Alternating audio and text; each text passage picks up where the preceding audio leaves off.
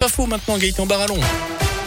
Bonjour Jérôme, bonjour, à tous. Et à la une, ça s'arrange tout doucement sur les rails avec des perturbations, je vous le rappelle, depuis ce matin entre Lyon et Rouen en cause des pannes de signalisation dans le secteur. C'est en cours de résolution d'après la SNCF.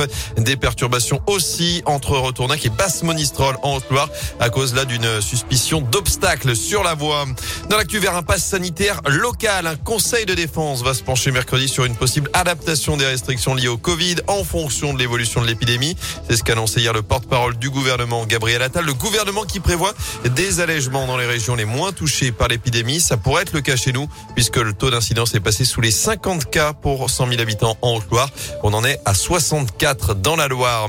Une factrice inattendue à Saint-Chamond, une habitante de Fonsala s'est retrouvée à distribuer le courrier il y a une dizaine de jours en cause un employé de la Poste qui avait jeté des lettres à la poubelle. Il a été repéré et d'après le progrès, la mère de famille a dû retrouver une quinzaine de destinataires avec parfois des places de concert et même un chèque pour les impôts à distribuer. L'intérimaire a depuis été sanctionné. Une plainte a même été déposée.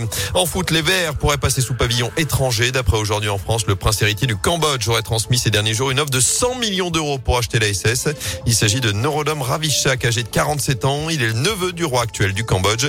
Reste à convaincre la banque KPMG de sa solidité financière, mais aussi les deux présidents Roland Romeillet et Bernard Cayazo.